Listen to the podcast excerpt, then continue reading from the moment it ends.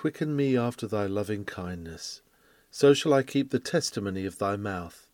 Psalm 119, verse 88. Grappling Irons.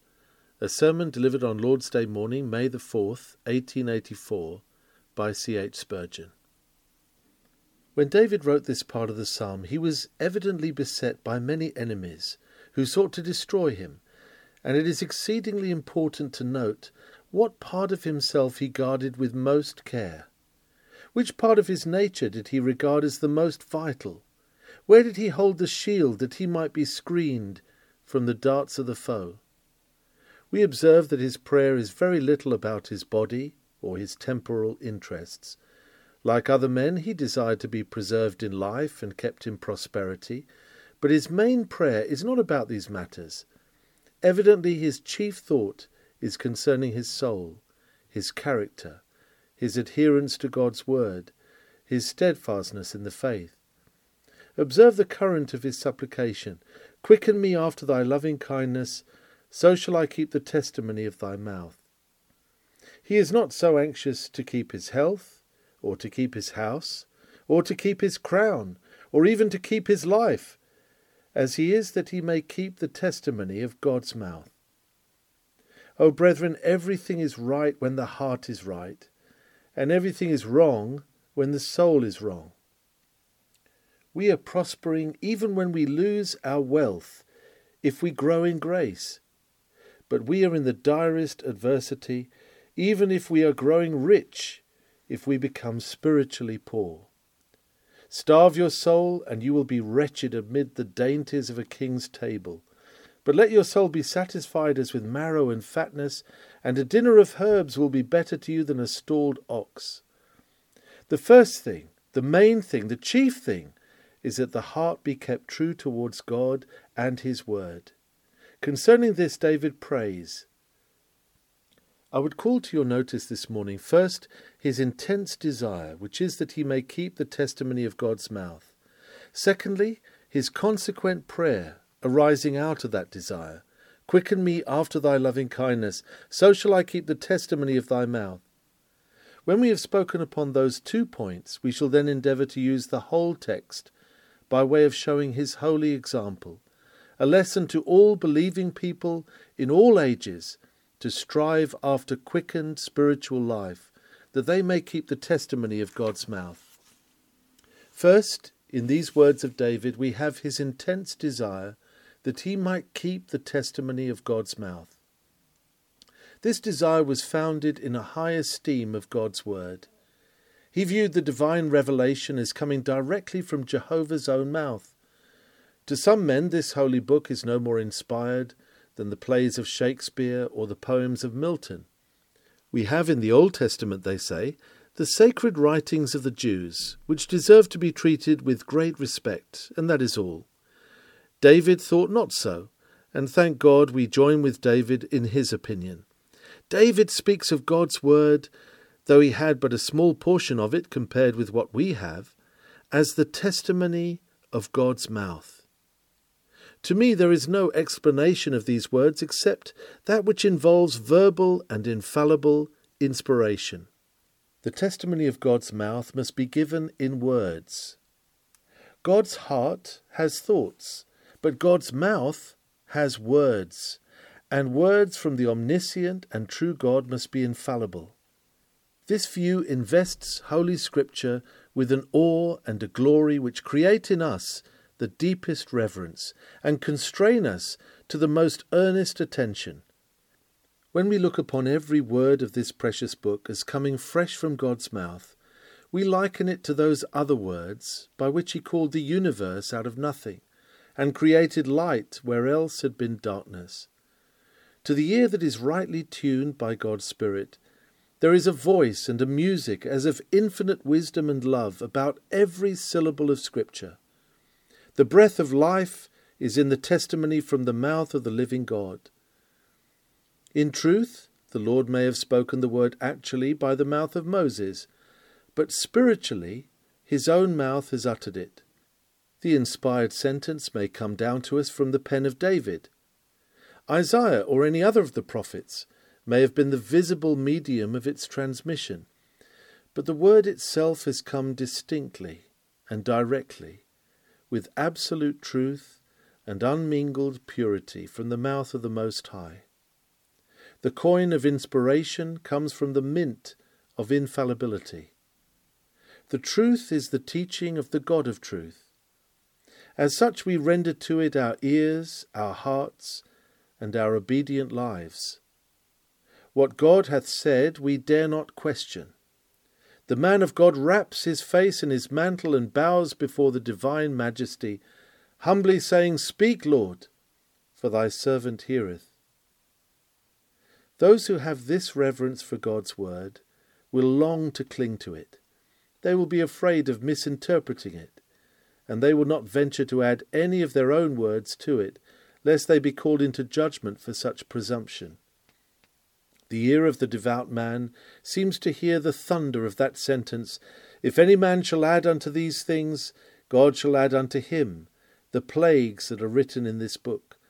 And if any man shall take away from the words of the book of this prophecy, God shall take away his part out of the book of life, and out of the holy city, and from the things which are written in this book. God grant that we may accept the Bible not as the writings of man, but as the word of the living God. A few evenings ago we were led to think of those who tremble at God's word. May we be numbered among them, for to such will God look and with such will he dwell. Let us unite with the psalmist in saying, Thy testimonies are wonderful, therefore doth my soul keep them. This prayer of David's, springing from his great reverence for the revealed will of God, includes within it many points of virtue. I cannot explain what he means by keeping the testimony of God's mouth by any one line of things. It is a far reaching prayer, as full as it is brief. He means, no doubt, that he desired to be steadfast in the doctrine which the mouth of the Lord had spoken. He wished to be taught of the Lord so as to know the truth, and then to be so confirmed and established in it that no wind of doctrine should carry him away from his moorings. He desired to be steadfast, unmovable, rooted and grounded in the truth of God. Such an attainment is much to be desired at this time. The things which we have learned and have received we must hold fast until our Lord shall come. He has set us in our place to keep guard over His truth. Let no sentry sleep at his post. He has put us in trust with the gospel. God grant we may not be dishonest trustees, trifling with our charge. May those especially who are teachers of others, be good stewards of the manifold grace of God. Though we bring forth things new and old, let us take care that we bring forth nothing but what we find in the treasury of the Word. Woe unto the prophet who declares a vision of his own heart, and not out of the mouth of the Lord. Too many are doing so at this hour, glorying in their boasted culture and trusting to their own intellects. Of such we may say with Jeremiah, They are prophets of the deceit of their own heart. The Lord shall one day silence such, and put their followers to confusion. But blessed is that man who speaks the mind of God, and causes the people to hear the word of the Lord. Man's word is for the forum, but God's word must be spoken in his temple. The things which we have heard and seen and received of the Spirit of God, these things we would hold and teach, and nothing beside. I am sure that the prayer of our text means, Help me, Lord, to know, believe, and hold fast the testimony of thy mouth. May I be a true believer, having my feet upon the solid rock of thy teaching, and not upon the quicksand of man's invention. May I never be ashamed of thy truth. If men call it outworn and effete, may I nevertheless know it to be thine own eternal word, which liveth and abideth for ever. Let me feel it to be quickening, reviving, strengthening, and as full of power and energy as ever it was. May I believe concerning it that it has the dew of its youth about it, that its locks are bushy and black as a raven, that it still goeth forth as the sun from the chambers of the morning, and that, like a mighty man, it marches onward, conquering and to conquer. Brethren, this word shall never return unto God void, but it shall accomplish that which he pleases. This meaning of the prayer is worthy of solemn note in these evil days. But there is another meaning, which will seem to some more practical, though indeed it is not so. For there is as much real practice about right thinking as about right acting. And for the understanding to be obedient to God is as vital a thing as for the actions of the life to be conformed to His will. We ought to be anxious to be obedient to God in all His precepts, and if we are striving to be so, our prayer should daily be that we may be preserved in the keeping of the testimony of God's mouth. Our Father who is in heaven has told his children what his will is. Should not this constrain them to fulfill it? He has been pleased to teach us what it is that pleaseth him. Should we not hate that which God hates, and love that which he delights in? Let us pray that we may be set in the straight and narrow way which leadeth unto life eternal, and may be kept there even to the end. There is no law of God's mouth which a faithful and loving believer would wish to be ignorant of. There is no command of his mouth which we would wilfully disobey or neglect. Our prayer is, Make me to run in the way of thy commandments. That law of God, which was once so terrible to us, has lost its frowns through the atoning sacrifice. And now we delight in the law of God after the inward man and we long to be perfectly conformed to it. Our grief is that we are not perfect. Sin is our pain and plague. We shall never be perfectly happy till we are perfectly holy. Sin is a constant fret and burden to us. Whenever we see even a trace of it in our nature or our acts, we cry, O wretched man that I am, who shall deliver me? We cannot endure that the shade of evil should flit across the imagination. Nay, even if in our dreams a sin doth cast its shadow over our spirit, we wake disturbed. We would not have a wish which leans towards iniquity. We would have every thought brought into captivity to the Lord, bound by the bonds of righteousness, and led prisoner along the triumphant way of sanctification. For holiness is life, light, and liberty to us. I will walk at liberty, for I seek thy precepts. Freedom from the power of evil is the highest liberty which we expect on earth. I am sure, my friends, the prayer is rising in your hearts at this moment. Teach me to run in thy commands. Tis a delightful road. Nor let my head, nor heart, nor hands offend against my God. David further desired that he might be preserved in perfect and unwavering confidence in the promises of God. The testimony of God's mouth is largely made up of exceeding great and precious promises. Oh, what rich and eternal things hath he promised to them that fear him! No good thing will he withhold from them. All things shall work together for their good. He will give them of the dew of heaven, and of the deep that lieth under, the chief things of the ancient mountains and the precious things of the lasting hills has he covenanted to give them. The sad fact is that sometimes his own people begin to question those promises, and if the vision tarrieth, they are in unbelieving haste and limit the Holy One of Israel. Yet the covenant is ordered in all things and sure. God is not a man that he should lie, neither the Son of Man, that he should repent. Hath he said, and shall he not do it? Or hath he spoken, and shall he not make it good? Not one of his words shall fail, nor shall one blessing which he has promised be withheld. All the promises of God in him are yea, and in him Amen, unto the glory of God by us. His covenant shall stand fast, though heaven and earth pass away. He will not alter the thing that hath gone out of his mouth. Therefore, our prayer is that we may keep the testimony of his mouth, and, like our fathers, may be persuaded of the promises and may embrace them. What an instructive word is that! Embraced them. pressing them to their hearts and holding them dear to their souls. Oh, never, never let us dare to suspect the faithfulness of our God.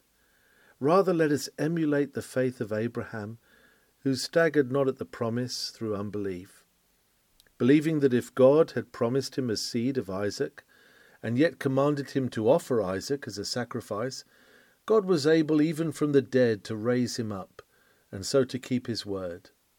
All things may be contrary to what they seem to be, and all human witnesses may be intentionally or unintentionally false, but the eternal God must be true.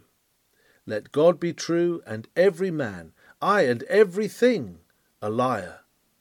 It were better to suppose the very heavens did lie, and that the earth beneath us had become untrue, and that our senses were instruments of deception, rather than that we should for a moment allow that the God of truth should falter or waver. The largest faith of which the most enlarged mind is capable is the righteous due of God, who cannot err or change. Be this your prayer, that you may be confident of the truth of every promise of the covenant of grace, and stand to it, come life or come death. Be this your firm resolve, though he slay me, yet will I trust in him. This prayer, then, you see, has a very wide significance, and I want you to observe that upon the very surface of the words there is an indication that this desire in his soul was backed up by the experience of the past. He desires to keep the testimony of God's mouth, and that implies that he has already received that testimony and is in possession of it. If a man has not obtained a thing, he cannot keep it. Beloved, I would throw you back this morning for a moment upon memories of the past. Do you remember the place, the spot of ground where first you heard of God with your inner ear? Do you remember your beggary, your disease, your death, and how the heavenly word gave you wealth, healing, and life in Christ? Since then, how precious, how soul sustaining, how full of deliverance, how pregnant with victory have the words of God been to you in days of affliction and conflict. At this day you must feel that you could not leave this precious word, for you would be leaving the fountain of living waters. It has been your life, your joy, your all. Why should you leave it? With David you can bear witness, unless the law had been my delights, I should then have perished in mine affliction. Whither will you go if you forsake the Lord's testimony? What way is open to you if you turn from the way of his statutes? But, my brothers, the mercies of the past, I might even say the miseries of the past, all bind us to our God and to his statutes. All that has happened hitherto has only magnified his word above all his name. We have lived on that word when else our soul had died of famine. We have had light in the midst of more than Egyptian darkness through its testimonies. What wonders we have wrought through the promises of God! O my soul, thou hast trodden down strength. By the power of this word we have run through a troop. By our God we have leaped over a wall. Passing through the fire we have not been burned. Wading through the rivers we have not been drowned. For the word of the Lord has brought us deliverance. Believe for the future, for the past demands it. God grant that we may, by a childlike confidence, forever keep the testimony of his mouth. Furthermore, this desire is necessitated by the struggles of the present. Poor David had become like a bottle in the smoke. His eyes were failing. His heart had fainted. His days were growing few. His pathway was intercepted with pits he was persecuted wrongfully. He was almost consumed. But he adds, I forsook not thy precepts. That was the saving clause of it all. We may be in the smoke, but we shall not be smothered. We may be persecuted, but we shall never be forsaken. We may be cast down, but we shall not be destroyed while we keep the testimonies of God's mouth. We are still in the sea, Therefore, let us cling to our life buoy. We are still in the wilderness. Let us daily gather the heavenly manna. Cast not away your confidence, which even now hath great recompense of reward. Stand you to it, that be the present what it may, your choice is made, your understanding is assured, your convictions are indelible. Change as ye will, all ye that know not God, but we that know him by long experience are inseparably united to him. To quit the truth of God for modern notions would be to leave the streams from Lebanon for the sand of the desert, the sweet waters of Siloah for the brine of the Dead Sea. Tossed no longer with tempest, our soul has found her anchorage and rests in the Lord. O God, my heart is fixed, I will sing and give praise. We are not forever learning, but we have come to the knowledge of the truth by the teaching of the Holy Ghost. We are neither to be bribed nor bullied as to lose our faith, for it is of the operation of God. The elect shall not be deceived, for they know the voice of their Lord, and he has taught them to distinguish the language of truth from the jargon of error. I am sure I may add that this desire of David is well warranted by every prospect of the future. We do not know what troubles we shall yet experience, but we do know that he who hath helped us bears us through, and makes us more than conquerors too. The testimony of God's mouth is our shield in the day of battle. We cannot put on Saul's armour, for we have not proved it, but we have proved the panoply which God provides for us in His Word, and therefore we wear it daily. That future which extends in endless vista far beyond our mortal life demands faithfulness of us. If we are traitors to the truth of God today, what will become of the next generation, and the next, and the next? At this hour we suffer for the negligences of our ancestors. Error has been established by a long continuance of perversity. Shall we persevere in maintaining falsehood? Today, will ye rebuild the Jericho which the reformers threw down? Will we pull down the Jerusalem which they have built up? If so, our sons shall curse the memory of their sires. This poor world may experience great delay to her grand hope if Christian men in the present are unfaithful to the truth. Ages hang upon the conduct of the church of today. Speak out the truth while you live so that when you leave this life it may be said, He being dead yet speaketh. Let us today anchor the church to sound doctrine, lest she drift further and further in years to come. Speak God's word faithfully, for that word shall live and conquer when you are gone. He that soweth the seed of heresy and evil doctrine entails upon succeeding generations an evil and a plague, and his very name shall rot but he that soweth the good seed shall be the father of ten thousand successive harvests. Today we may seal the coming centuries unto the Lord, setting the impress of the truth upon them.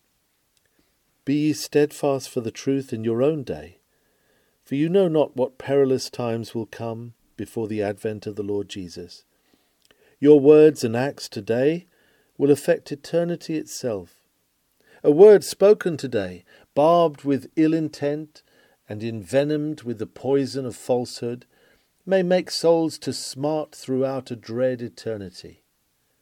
Tremble therefore, lest in any wise ye cease to keep the testimony of the mouth of God. Thus much upon David's desire. May a like desire burn in our hearts. Secondly, let us consider his consequent prayer. He did not pray immediately that he might keep the testimony of God's mouth, but he offered the next prayer to it, the one which leads up to it right surely. As a man that goeth up to his chamber doth not leap up all at once, but climbeth the stairs, so doth David rise to the keeping of the Lord's word by the prayer, Quicken me after thy loving kindness. This prayer is wisdom. He that saith, I shall keep the testimony of God's mouth, for I am fully resolved to do it, had better salt that resolution with prayer, or it will rot like all things which come of the flesh. O, saith he, I am strong minded and firmly established, and shall never be moved from the hope of my high calling. O man, thou knowest not thyself, nor the power of temptation, if thou art depending upon thyself. Thou wilt be as readily blown away as the thistledown upon the wold when the north wind is raging. O heart, thou art but human, and humanity is unstable as water. O man, thou art frail as a shadow. Trust not in thyself for a moment. Trust in the Lord with all thine heart, and lean not unto thine own understanding. Put up a prayer to God that he would confirm thee, for in that way and in that only shalt thou be true to his statutes. He shall keep God's testimony that is kept by God's power, and he alone. Therefore, this prayer is wisdom. Moreover, as there is but one Lord and giver of life, what more could David do than pray? He could not give himself life, and he was wise to apply to him who alone quickeneth the dead. This prayer was suggested, I do not doubt, by David's inward state. He says, Quicken me. Does he mean that he was dead? Yes, comparatively. He means that he felt the power of death working in him. Before he is quite numbed, he cries, Quicken me. He was not altogether dead, for dead men never pray for quickening.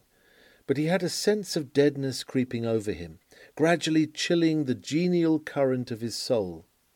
He was dull, he was heavy, he felt lethargic and indisposed to activity. Quicken me, Lord, saith he, quicken me. The Lord hath given us some life, beloved, but that life at intervals seems to go to sleep through weariness. Let us pray, Quicken me, Lord. The Lord has given us his well beloved Son, not only that we might have life, but that we might have it more abundantly. Is thy life vigorous, dear brother? Yet still this prayer is suitable to thee. Still cry, Quicken me. Nobody knows how much vitality a man can manifest he who seems all alive might still have more life. He can rise from life to strength, from strength to activity, from activity to intensity, from intensity to violence. When a man is thoroughly alive, what a man he is! Are we not, the most of us, a droning, sleepy, half quickened set? We mope and grope like men who are looking for their graves. But when the Lord comes to us, he quickens us from head to foot. And then the blood leaps in our veins, our spiritual breath is full and deep, and we are fired with enthusiasm. We are dry now and powerless, like the bush in the desert. But the Spirit descends upon us as fire, and then we blaze with divine fervour. We can do all things through Christ that strengtheneth us. If we desire to cleave to the truth, let us pray that up to the highest point we may be filled with the life of God, since life and truth go together. Oh, that we may become quick in every respect, quickened by Him who is the resurrection and the life. This is every way a suitable prayer, a very fitting one for lukewarm Laodiceans. It will not be out of place in the mouth of any one of us However full of life we may be, let us all together plead for this master blessing of quickening. Revive thy work, O Lord. Disturb this sleep of death. Quicken the smouldering embers now by thine almighty breath. It is a prayer which met David's condition. Carefully read the octave of verses with kaf at the head of them and see how well it fits in at the end of each. My soul fainteth, quicken me. Mine eyes fail, quicken me. I am become like a bottle in the smoke, quicken me. How many are the days of thy servant? I seem near to death, quicken me. The proud have digged pits for me, quicken me, that I may spy out their pitfalls and avoid them. They persecute me wrongfully, quicken me, Lord for they cannot hurt me, though they pour death upon me, if thou pour life into me. They had almost consumed me, quicken me, and then I may burn with fire, but I shall not be consumed. You see, the blessing of quickening meets all these conditions. I believe that the best preservative under trial is increased spiritual life. Did I hear you complain, I am very poor? Brethren, if your soul is quickened and you become rich in faith, poverty will be a light burden. But I am very depressed in spirit. Truly, this is sad. But if you are more fully quickened, you will shake it off as living men put from them the cerements of the tomb. But you cry, I have such hard work to do. If you have stronger life, the task will be easier. But I have been disappointed and defeated. You will have few defeats, or you will bear them joyfully when your spiritual life is vigorous and full. Quicken me. I suggest that this prayer be presented all over the place by every child of God. Breathe it before God in the silence of your hearts. Quicken me, quicken me. I, thy minister. How much I need the quickening influences of thy Spirit. My brethren associated with me in the church, how much they require it. Lord, quicken us all. You that have come up from the country, some of you grow dull enough in your rustic quietude. Join with us in pleading, Quicken me. You who are Sunday school teachers want life for yourselves if you are to communicate it to others. In any and every case, increased spiritual life will be a blessing to you. Whatever your difficulty, whatever your doubt, whatever your sorrow, whatever your temptation, here is a prayer that meets every case. Quicken me after thy loving kindness. It is a prayer especially which answered to David's aim in presenting it. He prayed this prayer that he might be enabled to keep God's testimony. Now, who are the people that give up sound doctrine? Why, the people who do not know the quickening power of it in their own souls, and do not live in the delightful enjoyment of it. Who are the people that give up holy practice? Why, the people that are not dwelling in the power of the Holy Ghost and are not full of the life of God. Who are those that are tossed up and down like the locust and are shifty and have no fixed position? Why, they are the men that have not received the fullness of life from on high. You can do a great many things with a dead man, but you cannot make him stand upright. You may try most earnestly, but a corpse cannot stand. Until you put life into the body, it will fall to the ground. And so, if the life of God be not in you, you cannot hold the truth, or maintain purity, or walk in integrity. Life is absolutely essential to steadfastness in the truth. Whenever I hear of churches and ministers departing from the faith, I know that piety is at a low ebb among them. It is proposed that we should argue with them. It is of no avail to argue with dead people. It is proposed that we should bring out another book of Christian evidences. It is small benefit to provide glasses for those who have no eyes. What is wanted is more spiritual life. For as the truth quickens men, they love the quickening word. But dead men care little about that which is to them a dead letter. Thy word hath quickened me, says David, and the man that is quickened clings to the truth which quickens him. Whenever you feel a little shaky, and your feet begin to totter, and your head to swim, just cry, Lord, quicken me. Here is a sign that I am dying, for I am doubting. Pour more of thy power into me. When spiritual life is healthy, it will feed upon the word, and so take it to its innermost self that nothing can remove it? When do men grow weary of heavenly food? David tells us, Fools, because of their transgression and because of their iniquities, are afflicted. Their soul abhorreth all manner of meat, and they draw near unto the gates of death. Just so, the best meat in God's word is not enjoyed by men who are sinful and foolish, for they are suffering under a soul sickness which kills holy appetite. The prayer of our text answers to David's aim Quicken me after thy loving kindness, so shall I keep the testimony of thy mouth. He presented this prayer on the right ground. Observe how he pleads the mercy and love of God. Quicken me after thy loving kindness. That is a lovely way of putting it. I do not now appeal to thy righteousness, but to thy love, thy special love, thy loving kinedness to those that are of kin to thee. Lord, I would entreat thee to bless me because of thy loving kindness to those whom thou didst foreknow and didst predestinate to be thine own. O by that special love of thine, I pray thee quicken me, that I may take fast hold upon thy word and never let it go. He does mean, too, I think, by saying after thy loving kindness, that he desires to be quickened by a sense of God's love. Is there anything that puts life into a man like that? A mother finds her babe half frozen, and she warms it back to life by pressing it to her bosom. She imparts the warmth of her own heart to it until it lives again and smiles. It is just so with our God. There is no reviving us except by pressing us close to his bosom.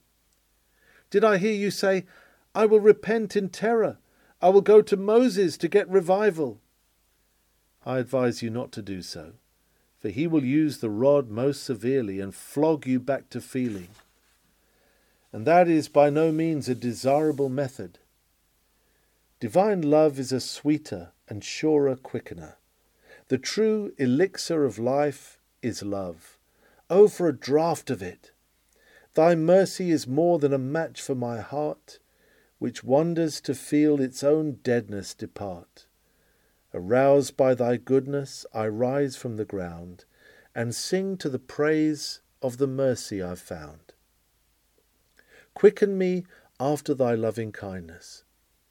I would close this section of my discourse by saying it is a prayer which has a promise attached to it. It was not so in David's day, but in these latter times we have a promise which fits it as the wax the seal. When I have a lock, I am always glad to find a key which fits it. Here is the lock. Lord, I feel as if I were dead. And here is the key. He that believeth in me, though he were dead, yet shall he live. That answers the supplication as a glove fits the hand. Though he were dead, yet shall he live. If it were possible for a believer to get between the jaws of death and stand there, the mouth of the sepulchre could not close itself upon him. Look at Jonah. He is in the whale's belly, and the whale is in the great deeps, far down from the light of day. Surely it was the very belly of Hades to him, but it could not be his grave. The great fish had an indigestible morsel within him at that time. He could not possibly consume the prophet, because he believed the truth of God with a living faith. He soon escaped after he had uttered his creed, and this was his creed Salvation is of the Lord. With that confession of faith in your heart, no power can destroy you. No belly of hell can swallow you up. You must live, for so it is written, Though he were dead, yet shall he live. Plead that promise and cry unto God when you feel sloth creeping over you. Quicken me, that I may keep the testimony of thy mouth. We part with David, and this is the last word. In this verse we have his holy example, which I commend to you. First, offer the prayer of life when you feel that you are dead. It is a strange paradox, but I put it with all my might to you. If this morning you are forced to cry, My heart seems like adamant, my feeling is all gone. If aught is felt, it is only pain to find I cannot feel. I seem to be altogether out of sorts.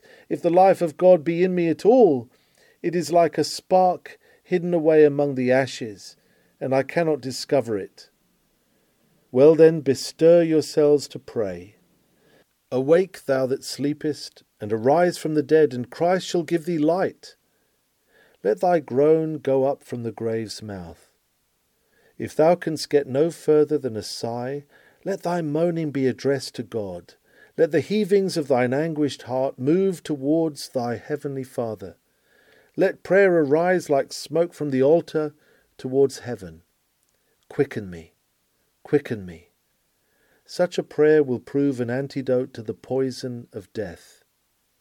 Though your bones lie scattered at the grave's mouth, as when one cleaveth wood upon the earth, yet if the sighing of your soul be towards quickening, you shall be brought up again. Thy dead men shall live. From between the very ribs of death there shall come a higher, better, and diviner life. Breathe then thy desire in prayer after this fashion Lord, thy poor dead servant cries to thee for life. Do not say, It is such an odd prayer, it is so singular, therefore it cannot be correct. I gather that it is genuine because it is so singular that no one would borrow it from his neighbour. In spiritual life, that which is according to usual routine is often false, and that which is so strange that only a personal experience could have suggested it is most probably correct. Therefore I say again to you who seem as if you were dead, let this prayer go up Lord, quicken me, and he will enlighten you by his Holy Spirit. The next thing I learn is this that living truth can only be held firmly by living men. Some who are very sound are nothing else but sound. We want no such allies. Some of those who hold a correct creed are very narrow and will not tolerate a departure by a hair's breadth from their fixed opinion. But narrowness is not strength. To know the truth and feel its power and manifest its influence in your life is the proof that you have grappled it to your soul as with hooks of steel. A dead creed in a dead man's hand is like dead wheat in the grip of an Egyptian mummy. What can come of it? But observe carefully a living man with living seed to sow, for you shall see a harvest yet. A living man who grasps a living truth is mighty as Moses with Aaron's rod in his hand, which had life in it, for it budded and blossomed and brought forth almonds. Such a rod as this can divide the Red Sea and fetch waters out of flinty rocks. Oh, for living truth in the grip of a living man. My dear friend, if you are going to be a champion of reformation, first be yourself reformed if you would become a defender of the faith, first be an exemplifier of it. Let Jesus reign in your soul, and then he will make you a priest and king unto himself by his own divine power. The next lesson is regard God's loving kindness as a source of life. Unhappily, too many have viewed it as an excuse for death. Oh, yes, they say, I am one of God's chosen. I need not trouble myself about holiness or activity. I shall be saved by sovereign grace. Do you sit down and quietly cross your legs and fold your arms and do nothing, and then look to be rewarded for it? In all probability, you will be lost at last, for you are lost already. The man who dares to pervert truth is already a lost man. But he that knows the loving kindness of the Lord says, Quicken thou me, Lord. Such love as this I must translate into life. Grant that to me to live may be love. Those words love and live are very near akin in their conformation. They are joined together in spiritual things. Let no man put them asunder. Do not get behind the door and suck your honeycomb and say, I love enjoyment, but I hate employment.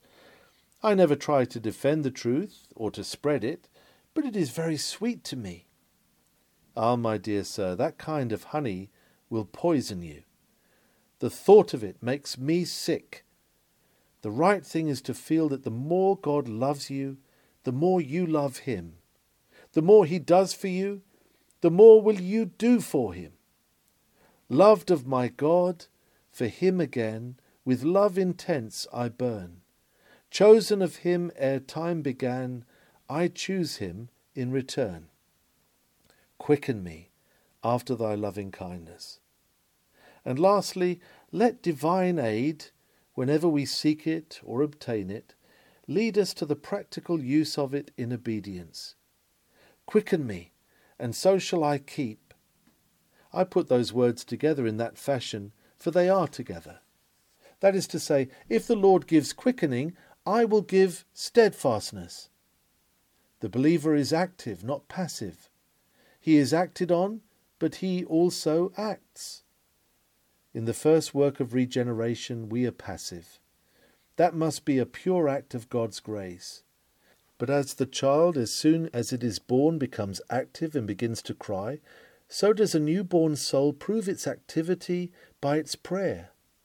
As the child, ever after, has an activity all its own in proportion to the measure of its vitality, so will it be with the child of God. He becomes more and more energetic in proportion as God pours into him more and more of the divine life. Come, ye that lie in the dust, shake yourselves from it.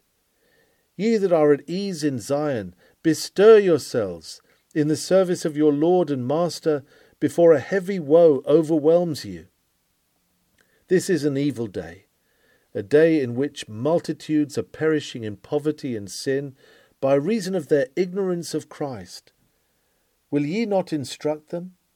This is a day of blasphemy and rebuke, in which the truth of God is cast down and trodden like mire in the streets. Will ye not stand up for it?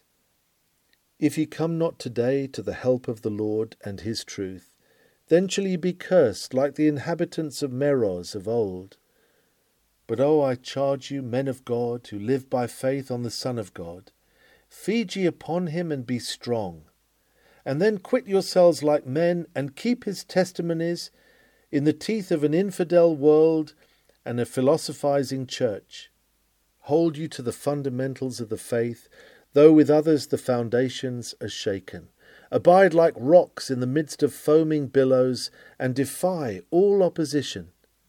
Stand fast in the house of your God below, and this shall be your reward above.